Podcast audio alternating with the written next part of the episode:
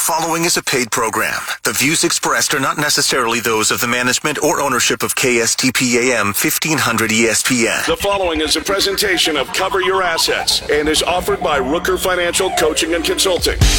You're trying to build your income, your business, your life. Challenges are all around you. It seems so overwhelming. People are depending on you. Who do you listen to? Where can you go to find honest, useful information? Todd Rooker.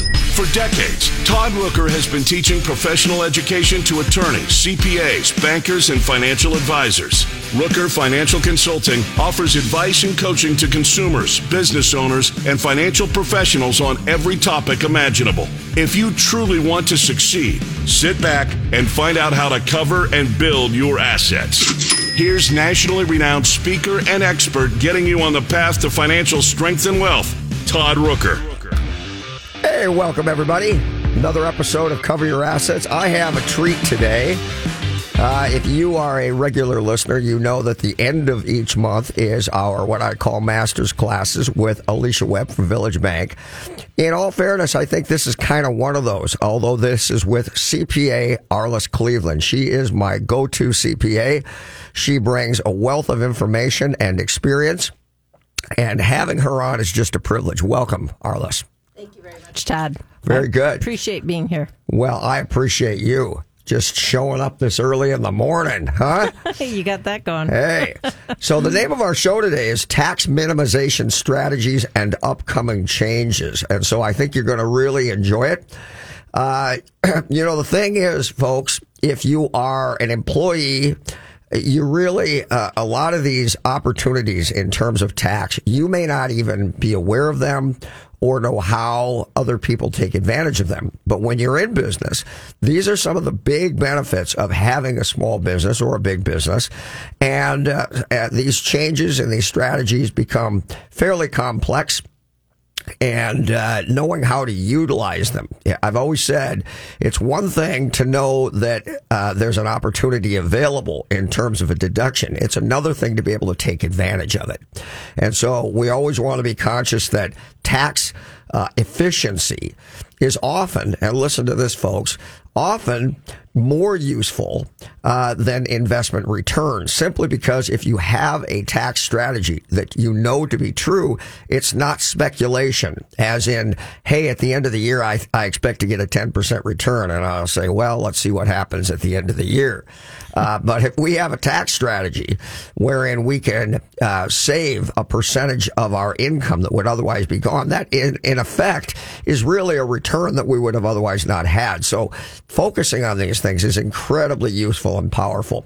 So we have some big changes in the depreciation rules, and that specifically being bonus depreciation.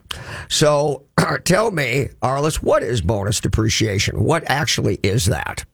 Bonus depreciation is where you can take a asset that you purchase for your business and write it off in full in the first year. 100%.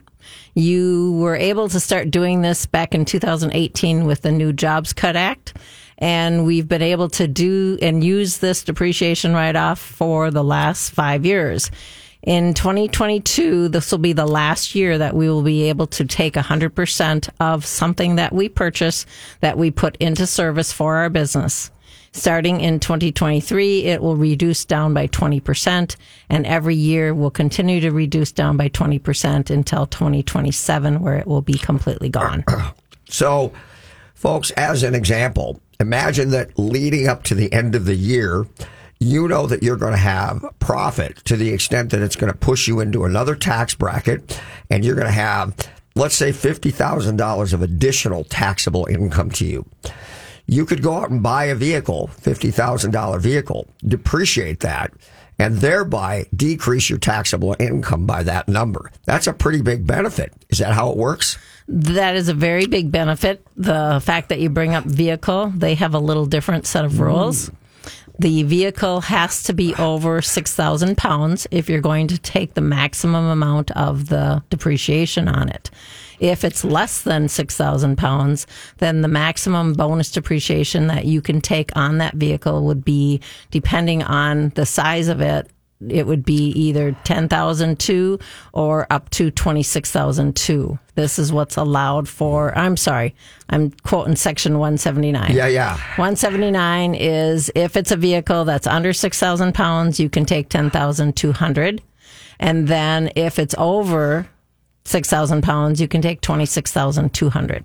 So The rest you can then take for bonus depreciation on a vehicle over 6,000 pounds. And, and folks, we're going to get into the differences between uh, Section 179 and the bonus depreciation because there are differences and they're both very useful if you know how to use them, but they're different. So, is there a gross vehicle weight where it starts that you're able to take advantage of this and or not? That's the 6,000 pounds. So, but okay, so the 179 addresses when it's less than that, but but you can't do it unless it's six. Didn't it used to be 5,000? Didn't No, the gross vehicle be- weight used to be 5,000? nope, it's always been 6,000. Okay, okay. Gross vehicle weight. That has not changed. All right, all right. And, and do be aware, guys, that these deductions are really only valuable. You know, you, people can spend endless time strategizing to minimize their tax liability because, frankly, Arlyce, nobody likes paying taxes, or, or very few anyway. Some of you maybe, I don't know. Um, but they're only useful to the extent that you have income to use that deduction against. Not So- necessarily. Well, I know you can carry it, but No, well, Well, okay. you can carry it, but bonus depreciation, unlike 179, allows you to take a loss in your business. right. Now, right. it may be advantageous for you if you need a piece of equipment in a business that you're just really getting started, so it's still losing money, but you have another business that's very successful, but you don't need any equipment in that business. So you can take and purchase this piece of equipment in the business that's not making money, take that loss and offset that loss against the business that is making money. ah, So it's a way of being able to do that. You cannot do that with 179. You have to have income in order to take 179. Okay. If you don't have income with 179, you can carry that forward to the following year. Very good. So, as we describe this, this bonus depreciation has been utilized by a ton of folks who are in small businesses. Frankly, you've got people who really don't need trucks who are buying trucks Yes. as as brand new vehicles and and there was a law change recently that allowed you to do it with used vehicles as well which didn't used to be the case when did that, That happen That is correct. Oh, goodness. I would say maybe 2018, 19. I think that went through on the 18 tax changes, but I'm not positive. Very good. So you you know you've got uh, guys guys like me who who at least previously were in the the advisory business. Uh, a lot of these guys are driving around with great big SUVs and trucks, and if you're wondering why that is, given the business that they're in, well, we just explained it. That's Yes. why. yep, that is correct. and it and it fuels the truck business, or at least it certainly has over the last several years. People coming in and buying new trucks on an ongoing basis as a result of being able to utilize that Yep. if this bo- with this bonus program. So. All sounds great, right? Well, it's going away. So tell us about that, Arlyce. Well, the tax law that went into effect in 2018, this was set to sunset. And so what's going to happen is you're not going to be able to get that large depreciation write off. You're going to have to take it once in 2000 in 2027. You'll have to go back to the standard MACRS where you get 20% the first year, 32 the second year, 11.25 the third and so on until you depreciate it in full. So what you're doing with the depreciation, folks, is you're taking its value, which is generally referred to as the basis of that piece of equipment, or in this case, a vehicle as we're describing it, and you are amortizing, just meaning that you're using a portion of that value or that basis over a period of time until you run out and get to zero, and then of course you need to go and get a new truck, right? Correct. But you're you're depreciating, you're not Right. amortizing. Agreed. Agreed. Well, well, the liquidation over time, and in this case, it's simply not money; it's depreciation. So it's Right. just the opposite. Right. So, if it's going away, we're going to be going back to 179. So I should ask a question. Because, yeah, it's a great thing to have this and it accelerates depreciation.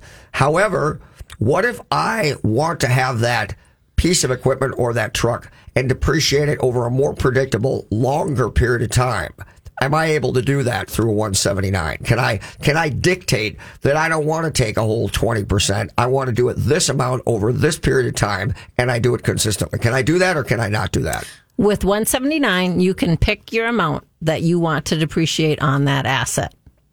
With bonus depreciation, you can pick the class life of the assets that you want to take bonus depreciation on and not. But you can't pick a dollar amount for bonus depreciation. Either you're going to take 100% and write it off, or you're going to take nothing and take just regular MACRS or a straight line or 179. Okay. But 179 does allow you to choose how much of an asset you want a section 179 and then you bonus the rest or you take regular MACRS depreciation or straight line. So you are able to do it then. You can do it with 179, Yeah, but right. not with bonus. Right, right. Which of course, back to the point, is going away. Go Right. ahead. You didn't but say that. What I want to elaborate on is, you know, when would you not want to do bonus depreciation versus section 179? All right, perfect. So it's really important to understand that the state doesn't always adhere to the federal government. So because the federal government allows you to have a deduction doesn't mean that the state's going to allow you to have that same deduction. So we will look at an asset and we will determine, first of all, does the company have income that can support a 179 write off? If they do, then we want to take and max out the 179 write off first before we do bonus depreciation because bonus depreciation is only allowed to take 20% of it on the state return. And then you take the remaining 20 and 20 and 20 until you've used up 100% of that bonus on your state return. Got it. Got it. So just very clearly, uh, just state what you see as the the. I mean, I know we've said this three times now. The difference between Section 179 and the bonus depreciation. What is the? If somebody's thinking about this and they're hearing parts of this, what does that actually mean, and what is the distinction or the difference? Why would they do one or the other? Okay. If they have income, I will definitely tell them all day long to take 179 because they're going to get a much better deduction both at the federal level and at the state level. If they don't have income, then we're going to look at bonus depreciation, knowing that will generate a loss for the company, but on the state side, we're going to have an add back. And so we may be able to eliminate federal tax, but we will only be able to eliminate a portion of the state tax. So does that mean that the state's guidelines are really more dictating how you handle this than the federal Oh, big guidelines? time. Yep. Absolutely. You have to look at both to decide what is in the best interest of the client. Very good. And then you also want to look at, you know, what's their progress? Where are they, where have they been? What are they doing this year? What are they going to do in the next three, four years? Because it may be more advantageous for them to elect that piece of equipment and put it just as MACRS and take the standard regular depreciation because next year they're going to be in a much larger tax bracket, which is going to give them a much better tax savings on that depreciation versus using it all up this year at a lower tax percentage. I, I, listen to you talking and I and I just can only imagine the number of people who listen to this who are employees and have no idea that this type of stuff even exists. They pay their taxes, they try to get a refund at the end of the year, and the idea of being able to write off any portion of their income with depreciation maybe even has never even occurred to them or they've never heard of it before.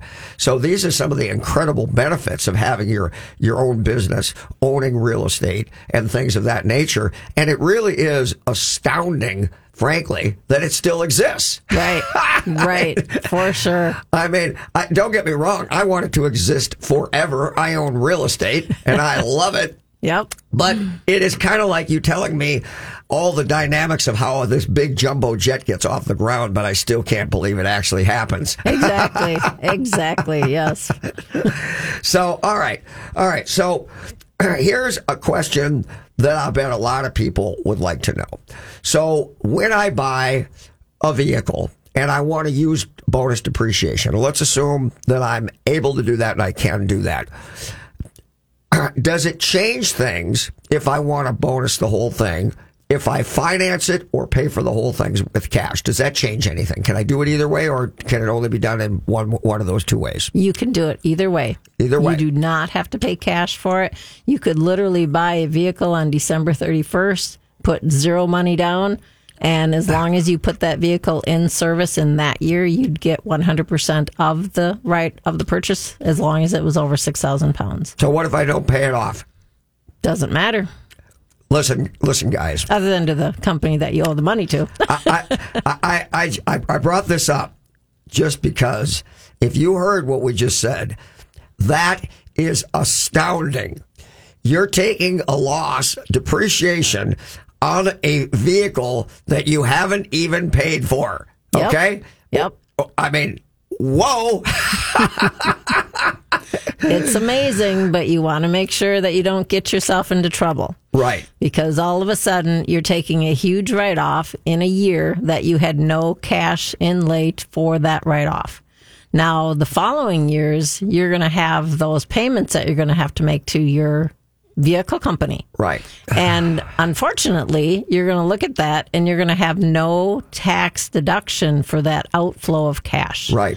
So I always want to make sure that my clients don't get themselves in trouble where they are taking this huge tax write off and then the next year they've got this cash that they've got to use to make those payments that they will not get a tax deduction for and they're going to owe tax on cash that they're going to say, but I don't have this cash. Well, sorry, but last year you didn't have it either and you got the huge tax savings for it. So, folks, that means that it might be advantageous to stagger that, as I called it. Arlyce doesn't like the way I say it. Amortize, which just the liquidation of, in this case, depreciation over time, and as opposed to taking it all at once. However, so so what that means also is that means that that expense, that payment that you're making in your business with your business account and your business money, you're not going to be able to show that as an expense to your business and write it off. You're going to pay income tax on that. That's right. Right. You'll get the interest expense on the loan, but that's it. However, what if next year I buy another new one? Well, then you have a lot of fun, especially in this environment that we're in right now, where people are literally trading in their one year old vehicle and getting a higher price for it than they paid for it. So it's it's been very interesting. But with the changes in 2018, also came the like kind exchange rules. So you used to be able to do a like kind exchange on property that was the same. So if you had a vehicle and you traded it in for a new vehicle, you could defer the gain from the sale of that vehicle into the basis of the new vehicle. Now that went away. hang on. Yep. I know that was easy for you, but I got to take you back and have you explain exactly what that means. Okay. All right. So what does what does it mean? Defer what you what you sold it for into the new vehicle. What does that mean? Okay, so let's say that you purchased a new vehicle for fifty thousand dollars last year. Yep. And you wrote the whole thing off. Yep. Now this year you're going to trade that same vehicle in for a new seventy thousand dollar vehicle. The way the rules worked was you had a basis of zero because you wrote the entire vehicle off. Right. The company that is purchasing your vehicle for a trade to give you a new vehicle said they're going to give you $50,000 for it because it's worth as much today as it was when you purchased it. So you've got a $50,000 gain on the sale of that vehicle. You used to be able to take that gain and put it into the new vehicle and then reduce the purchase price of the new vehicle. So the gain would reflect that $20,000 would be the basis in your new vehicle. $70,000 purchase price, Minus 50. $50,000 gain. You got a new depreciate, depreciable asset of $20,000. Today's rules, we can't do that. We have to show that gain on the tax return as a $50,000 gain. And then Income. income. Yep.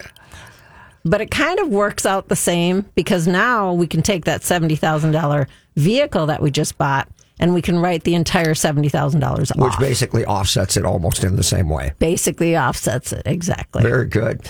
Uh, it it is, again, for somebody who's not aware of this, this must just be frustrating.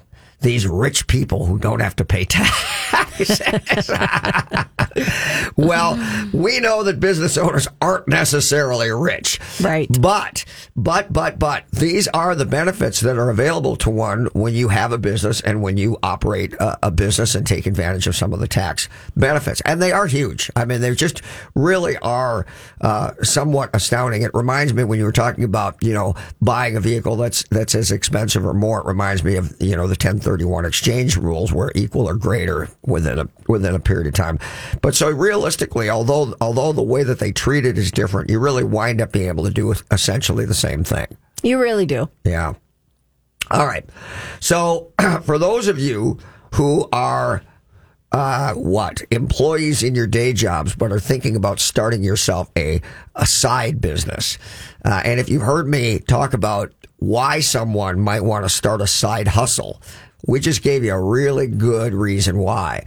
The challenge, of course, is that it is going away, that at least the bonus uh, depreciation, the 179, section 179 will remain.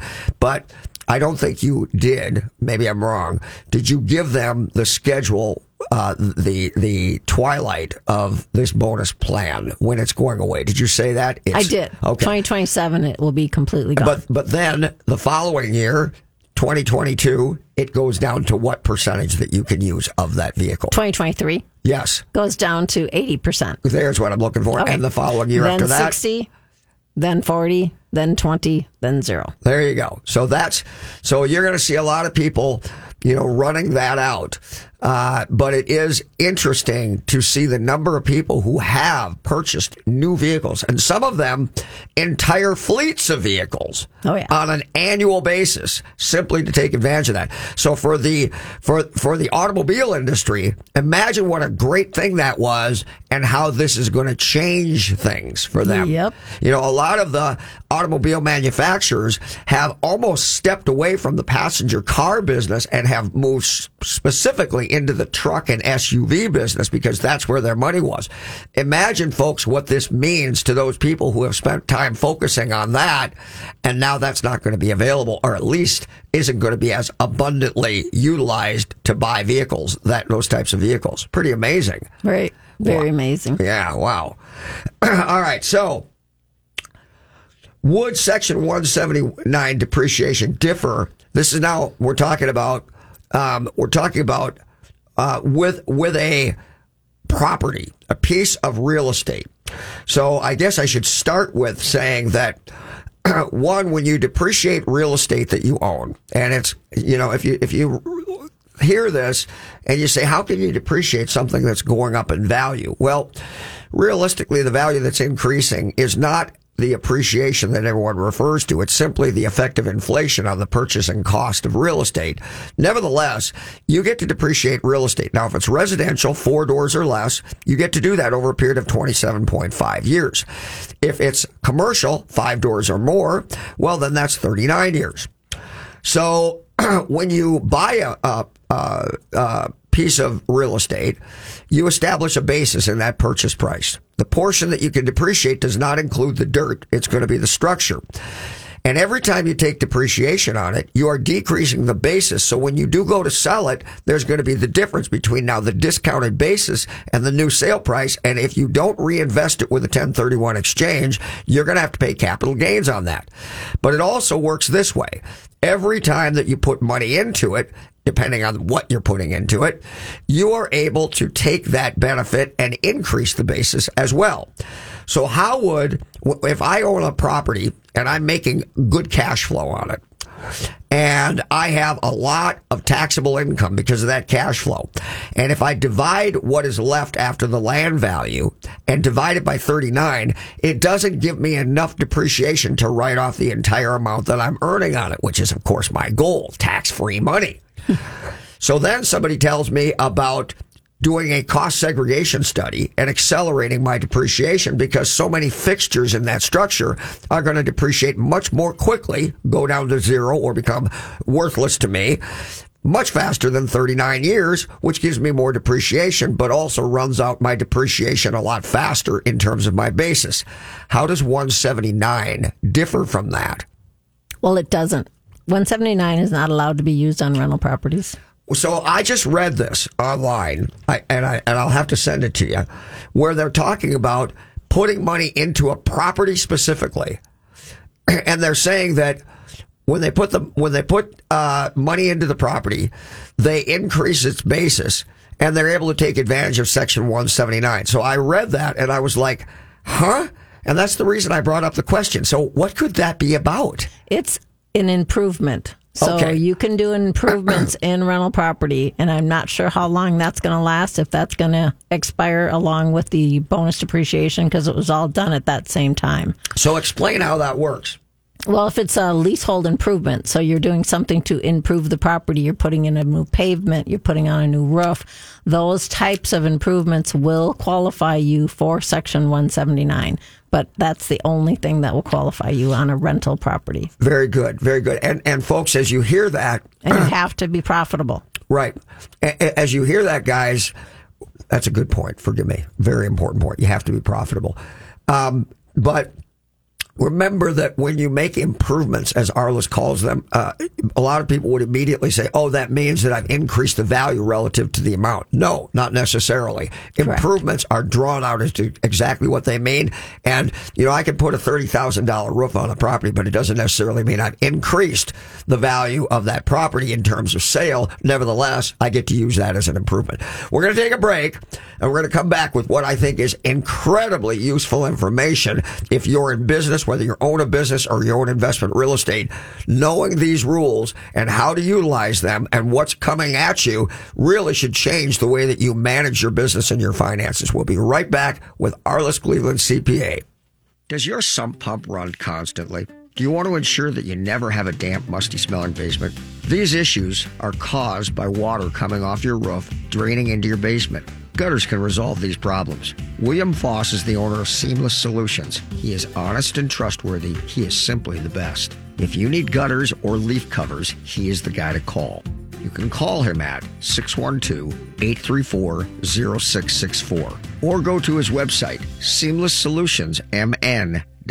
Are you looking for a bank that supports entrepreneurs like you? If you're searching for a bank to grow with you and your business, I would like to welcome you to our village, Village Bank. Hi, I'm Alicia Webb, President and Vice Chair of Village Bank. I'm honored to lead Village Bank, an entrepreneur's bank that was built by an entrepreneur and for entrepreneurs.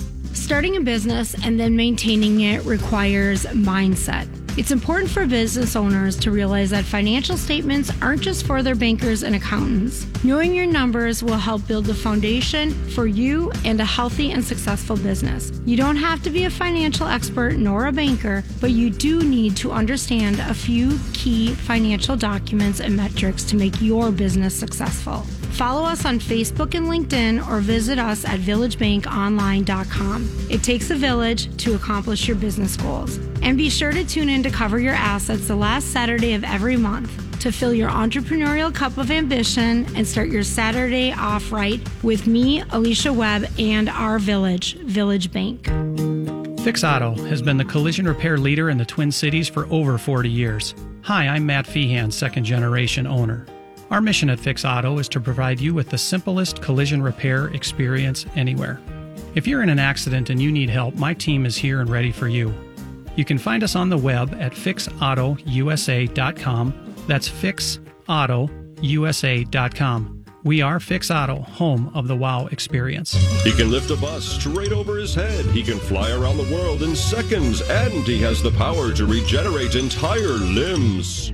Okay, so Jason Walgrave isn't actually a superhero. But once you visit his website to find out what he knows about real estate, you may start to think he's superhuman. That's because at jasonwalgrave.com, you'll find absolutely anything you need to know about real estate in the Twin Cities. Whether you're looking to buy or sell your home, check out jasonwalgrave.com, the number one place for all your real estate questions.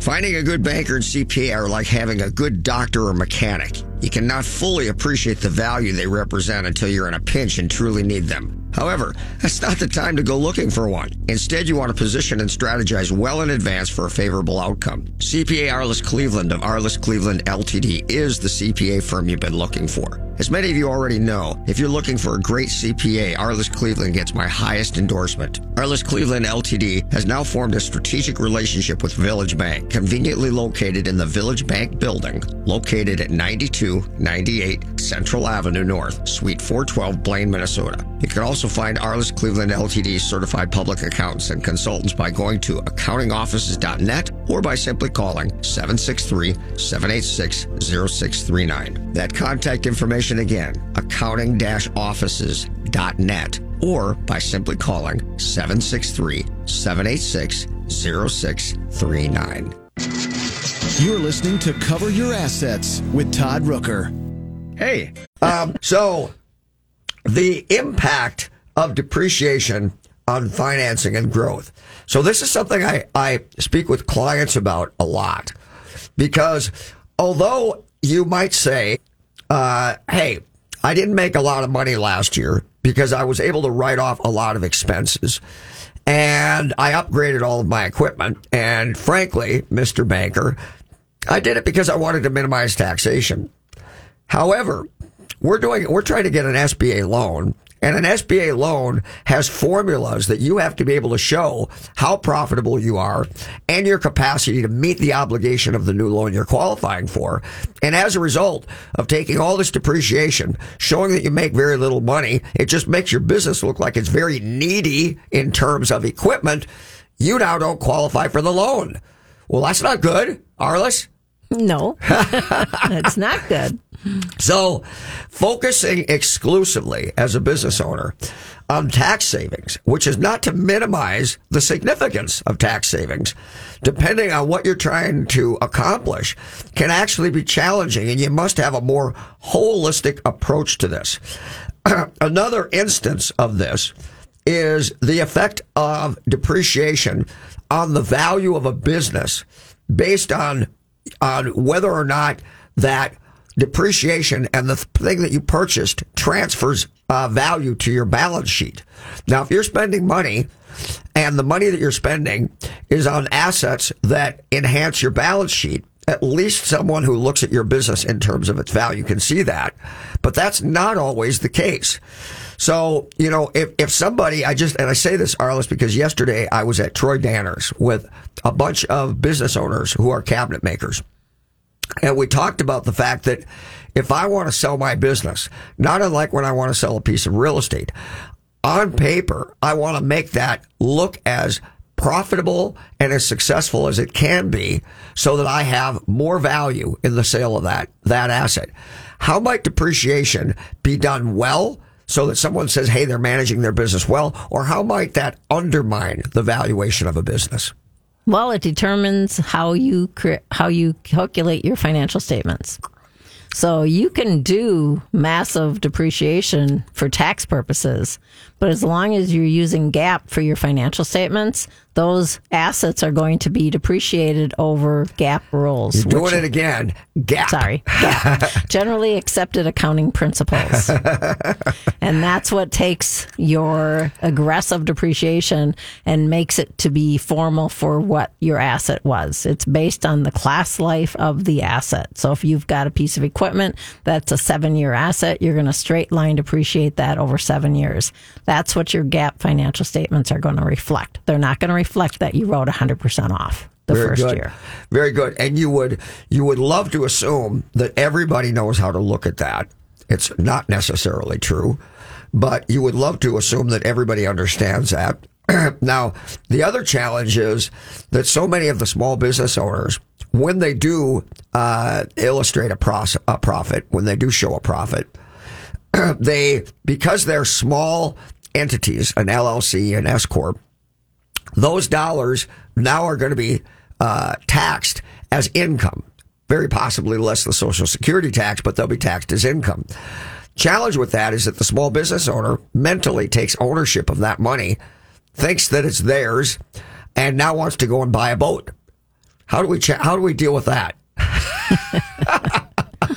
Well, it depends on where they're at with their business. If they've got enough cash flow that their business can support them taking that boat, that would be a depreci- that would be a dis- distribution that they take out of their company because obviously the boat probably is not a business need, necessary and ordinary expense. So they would take a distribution. Well, distributions have to be where the income in the company has. So if you've got twenty thousand dollars of income in your business and you have fifty thousand in check in your checking account, you can take that twenty thousand dollars out of your business as a distribution and buy your boat without a tax problem. You're going to pay twenty thousand dollars tax on your income, even though you don't have the cash in your bank account to justify it. So, a really interesting thing about that is that when you are attempting to qualify for financing, they're looking for dollars that you would have available to you to make the new payment that you are trying to qualify for. When you put those dollars into things like investments, your retirement account, just putting them in the savings account in your bank, they're looked at as dollars that could be used to make payments on the new loan you're trying to qualify. However, when you take those same dollars and you put them into lifestyle, that doesn't work anymore. And that's a big problem. So you want to be able to put those dollars somewhere like a savings account, like an investment account to show that they are real dollars that would be available to qualify. Otherwise, here again, it makes your lifestyle look like it's needy. And although it was profit to the business, it just looks like in terms of lending you money, it costs a lot of money to support your lifestyle. Do people think about that? Not, not at all. Not at all. Not No. at all. I mean, there are there are some that do absolutely, but the majority of the population out there, if the checkbook has the money, they're going to spend it. Absolutely. And I just, I just had this, I, I made this, this point at the seminar yesterday. I said, technically, to manage the business properly, I asked, I, I asked a question. I don't know how many there, how many there were in the room, maybe 15 of them, 20 of them. I don't know.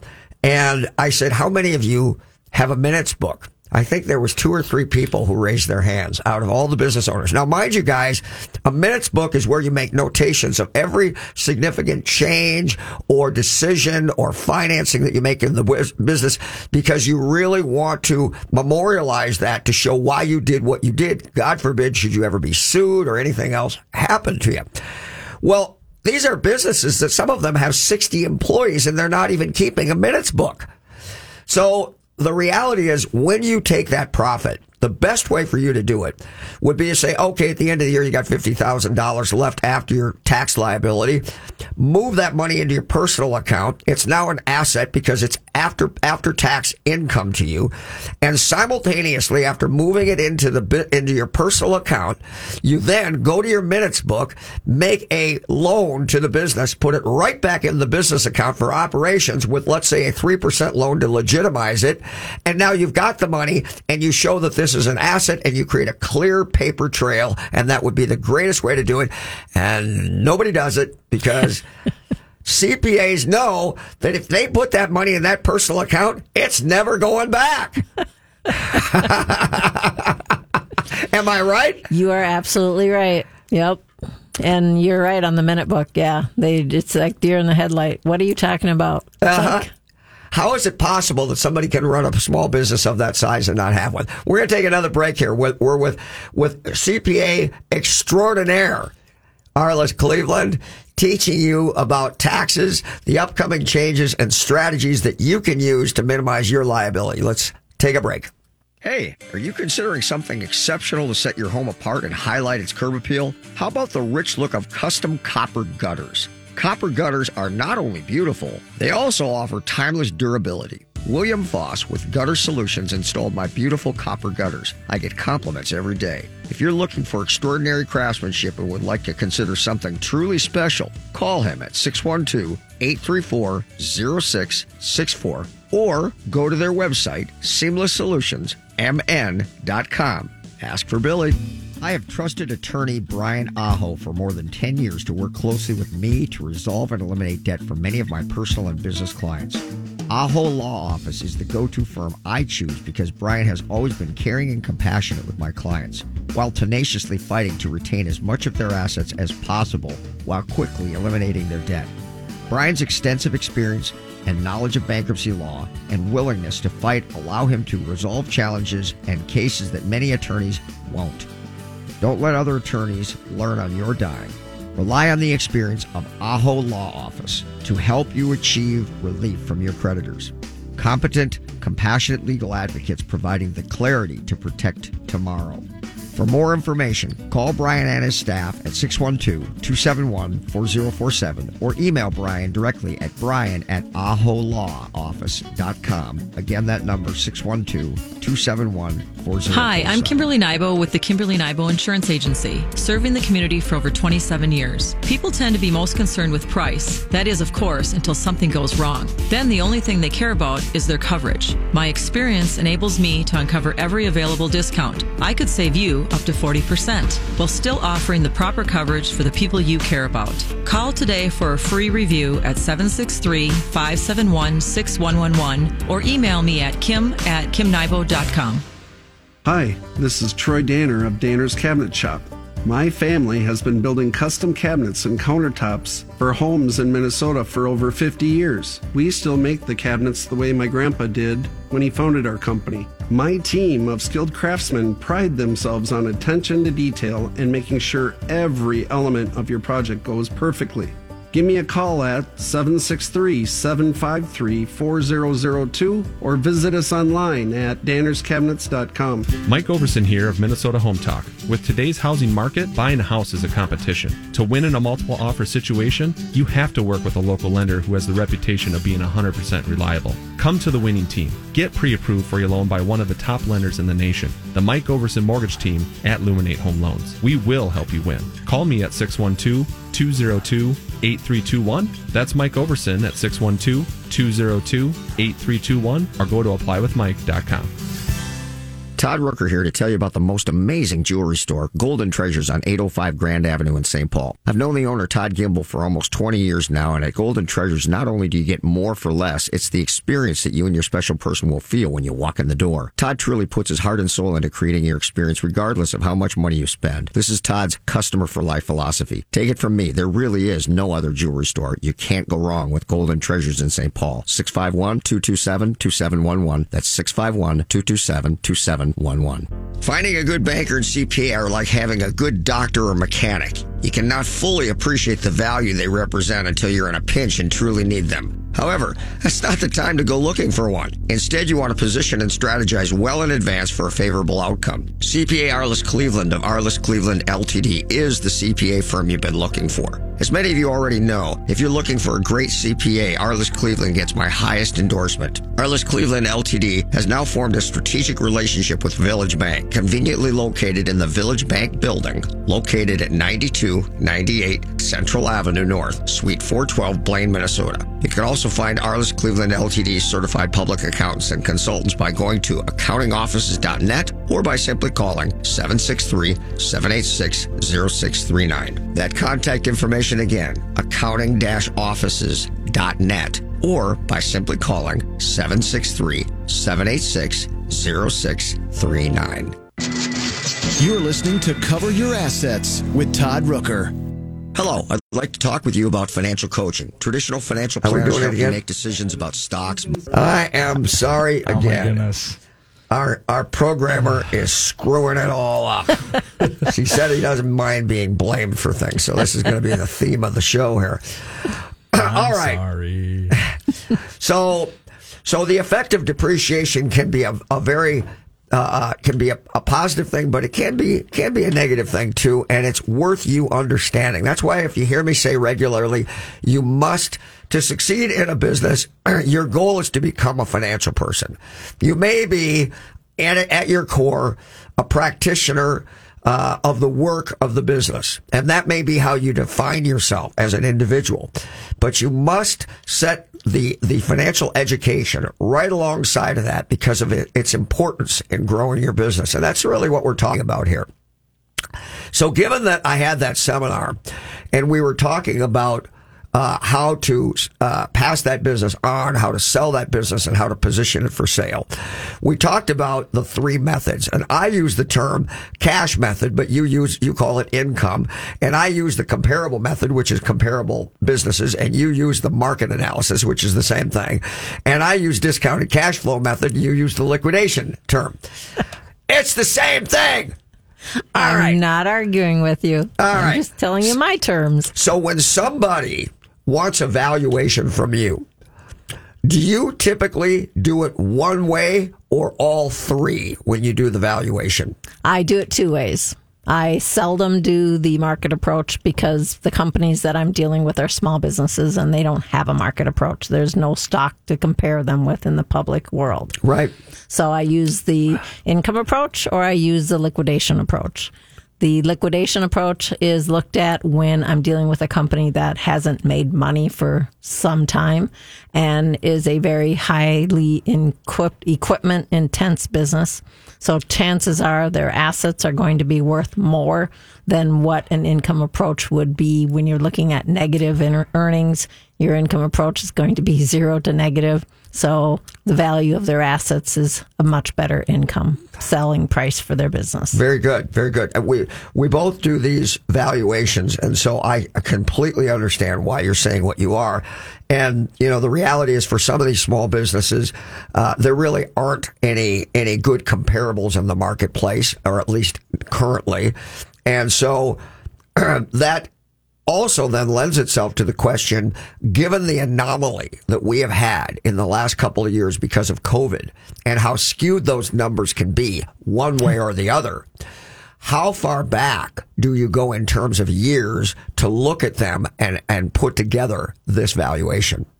Well, I typically would always just go back three years and look at three years. Me too. Not anymore. Right. Now I have to literally go back five to six years to make sure that I'm picking up the business, but only to the approach of the current year because the current year really hasn't had a lot of COVID effect. Right. So we finally have a clean year that we can look at. So I look at this year and then I go back and skip two years and then I look at the prior three years. Wow, you skipped the last two years. That is okay. That's something. That is really interesting. So those are, in your mind, those are outliers. They really are. Yeah. I mean, there's just so much between grant money and PPP money and being shut down depending on the industry, the business. Now, there are some of my clients that literally had no effect from COVID and actually benefited from the PPP loans that were available.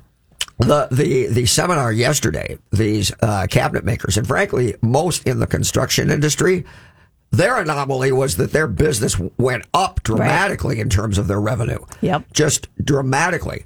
And so, do we now look at that and say that's the new norm, or do we also take that with a grain of salt and and temper that a bit? See, I think you have to because you know, the whole world shut down and construction went crazy because people were now in their houses. They were still making money, whether it be on unemployment or whether they were being paid through their employer, but they were having a lot less expenses. They weren't driving to and from the office anymore. They didn't have lunches every day out because they were at work. They were eating at home they decided they wanted to improve their homes. So, I mean, construction went crazy. And I, I mean, I can't tell you my construction clients how well they did. But was that a normal year? Absolutely not. Are we now seeing that slow down? Absolutely. My construction people are definitely getting back to more of a normal schedule than what they were for the last two years. Not to mention all of those people who, or not all of them, many of them got loans, 7A loans or EIDL loans yes. of substantial amounts of money. And when you look at their books, they took the money in they're not paying any money out because they don't need to, didn't need to service those loans for two years. That's right. And so, okay, they took the money in, and here's the sad part, and I know you already know this. That money has been used for payroll and not to build and grow their businesses the way that it should have. And if it did, well, even then, they have somewhat of an anomaly in so much as they've got improved revenue as a result of utilizing that money for growth, but they don't have any liability or cost to doing it. So that's going to make a big difference when they have to start servicing those loans. Absolutely. Yeah. Yep. And, I, and and in my mind, even if they're not making the loan payments, we need to look at it as though we as though they are because they've got to at least show that liability against the new wonderful volume that they have. Oh, because yes. without it's just it's it's just not real. No, Right? That is exactly right. So uh, very good. So all of these things, you know, if you're a business owner and you want to minimize your tax liability, I guess the main point in in all of this is that it should really be a strategy. It should not be that you dump your stuff on your CPA's desk at the end of the year or you or you pay your quarterly taxes, but you're really oblivious to all of this. And then your CPA is charged with just simply trying to find opportunities uh, when in fact you could have positioned for them for the entire year. Arlyce and I have been working together for many, many years.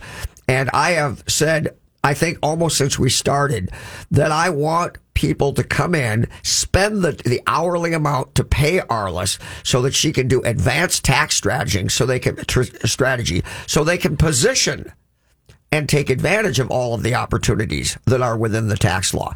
I say this now because if you're going to sell your business or pass your business on to the next generation, you need to do the same thing. What do you think about that, Arlyce? Oh, I can't disagree with anything that you're saying. I mean, I wish more of my clients would take that approach. It's changing. I'm definitely getting a much better clientele. They're wanting that experience. They're wanting that advice. They're coming in. They're hungry for it. And I really, really enjoy working with those kinds of clients. The ones that just come in once a year and, like you said, throw you a box of stuff. And it's like, it's April. There's nothing I can do. When I finally sort through all of this and I find out that they've got $50,000 of income, they're looking at me like saying, What are you talking about? There's no way. Where's the money? Like, well, here's what you spent it on. Here's what your distribution showed. So you made the 50,000. You just spent it on all of these lifestyle things. So now you've got to pay Uncle Sam and there's nothing I can do to help you because it's April and this is last year. So it's it's disappointing for me because I feel like I can't help my client, but at the same time, they didn't give me the opportunity to help them. So, and it's it's multifaceted in its problems because, folks, here's the deal: when someone just like Arlyce has described comes to have their taxes done, having no idea what to expect, just kind of holding their breath, and they're told that they have this big fat tax liability that they have to pay their their reaction to that more often than not is they need a new CPA. Right. Right. Listen, you don't need a new CPA. You need to do advanced tax planning. Now, one of the things that Arlyce and I work very well together on with our clients is that many of these business clients are either LLCs that are declaring themselves as subchapter S with a salary so that they can minimize their tax liability on their draws, or they're S corps and they're doing exactly that already. The problem is, is that they pay the tax and the withholdings on the salary, but they don't do it on the draw. And so as a result, all the money that is in that operating account, that business account that is not spoken for in the, in the form of payables for, for business that they've done and the things that they owe for materials, labor and things like that, they see that as all their money. Well, then they go to see the tax person and all that money, they spend it. Yeah, they do. They spend it.